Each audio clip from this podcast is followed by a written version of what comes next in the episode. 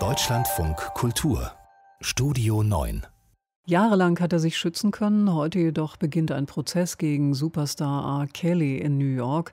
Dem 54-jährigen Musiker wird sexueller Missbrauch Minderjähriger, Entführung und Erpressung zwischen 1994 und 2018 vorgeworfen.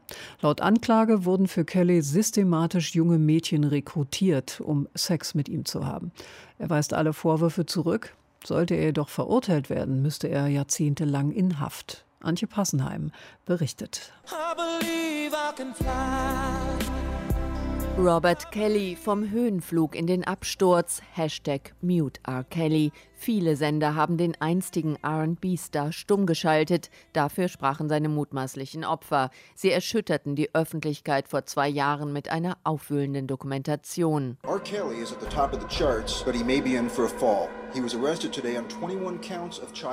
Im Sechsteiler Surviving R. Kelly berichten sie darüber, wie der Star sie sexuell missbraucht festgehalten, versklavt hat, etwa Lisette Martinez, die 17 war, als sie mutmaßlich in Kellys Gewalt geriet. Like really du weißt nicht, wie weh du mir getan hast. Ich war ein kleines Mädchen in der bösen Männerwelt. Ich habe mich niemals wirklich davon erholt. Really Gemeinsam mit einem Team von Angestellten soll Kelly jahrelang Jungen, Mädchen und Frauen angelockt haben, mit Versprechungen, dass er sie fördert oder dass sie ihn begleiten könnten. Seine Opfer berichten, dass der RB-Star sie auf seinem Anwesen außerhalb von Atlanta festgehalten habe, erpresst, teils ausgehungert und sexuell ausgebeutet. Seine Ex-Freundin Lisa van Allen erlebte es. Ich fühlte mich als etwas Besonderes. Ich dachte, ich wäre seine Freundin. Ich lebte bei ihm, habe das nie in Frage gestellt. Dann befahl Kelly der 17-Jährigen offenbar nach und nach, was sie zu tun habe. Er drängte sie zu Sexvideos, unter anderem mit einem 14-jährigen Opfer. Die Staatsanwaltschaft wirft Kelly vor, dass er seine möglichen Opfer dabei gefilmt hat, wie sie misshandelt werden. Kellys frühere Partnerin Asante McGee in einem Interview mit dem Sender CBS. Wann immer ich seine Stimme höre, erstarre ich. Ich bin in Therapie, aber es macht mir Angst, seine Stimme zu hören.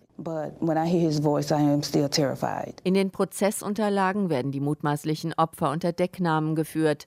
Als posthume Hauptzeugin dient auch Kellys erste Frau.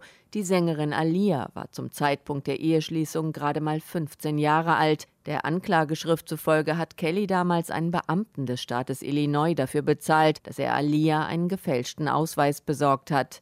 Die Ehe wurde annulliert. Kelly selbst streitet alle Vorwürfe ab. Er habe in Bezug auf Frauen niemals das Gesetz gebrochen, sagte er vor zwei Jahren in einem CBS-Interview.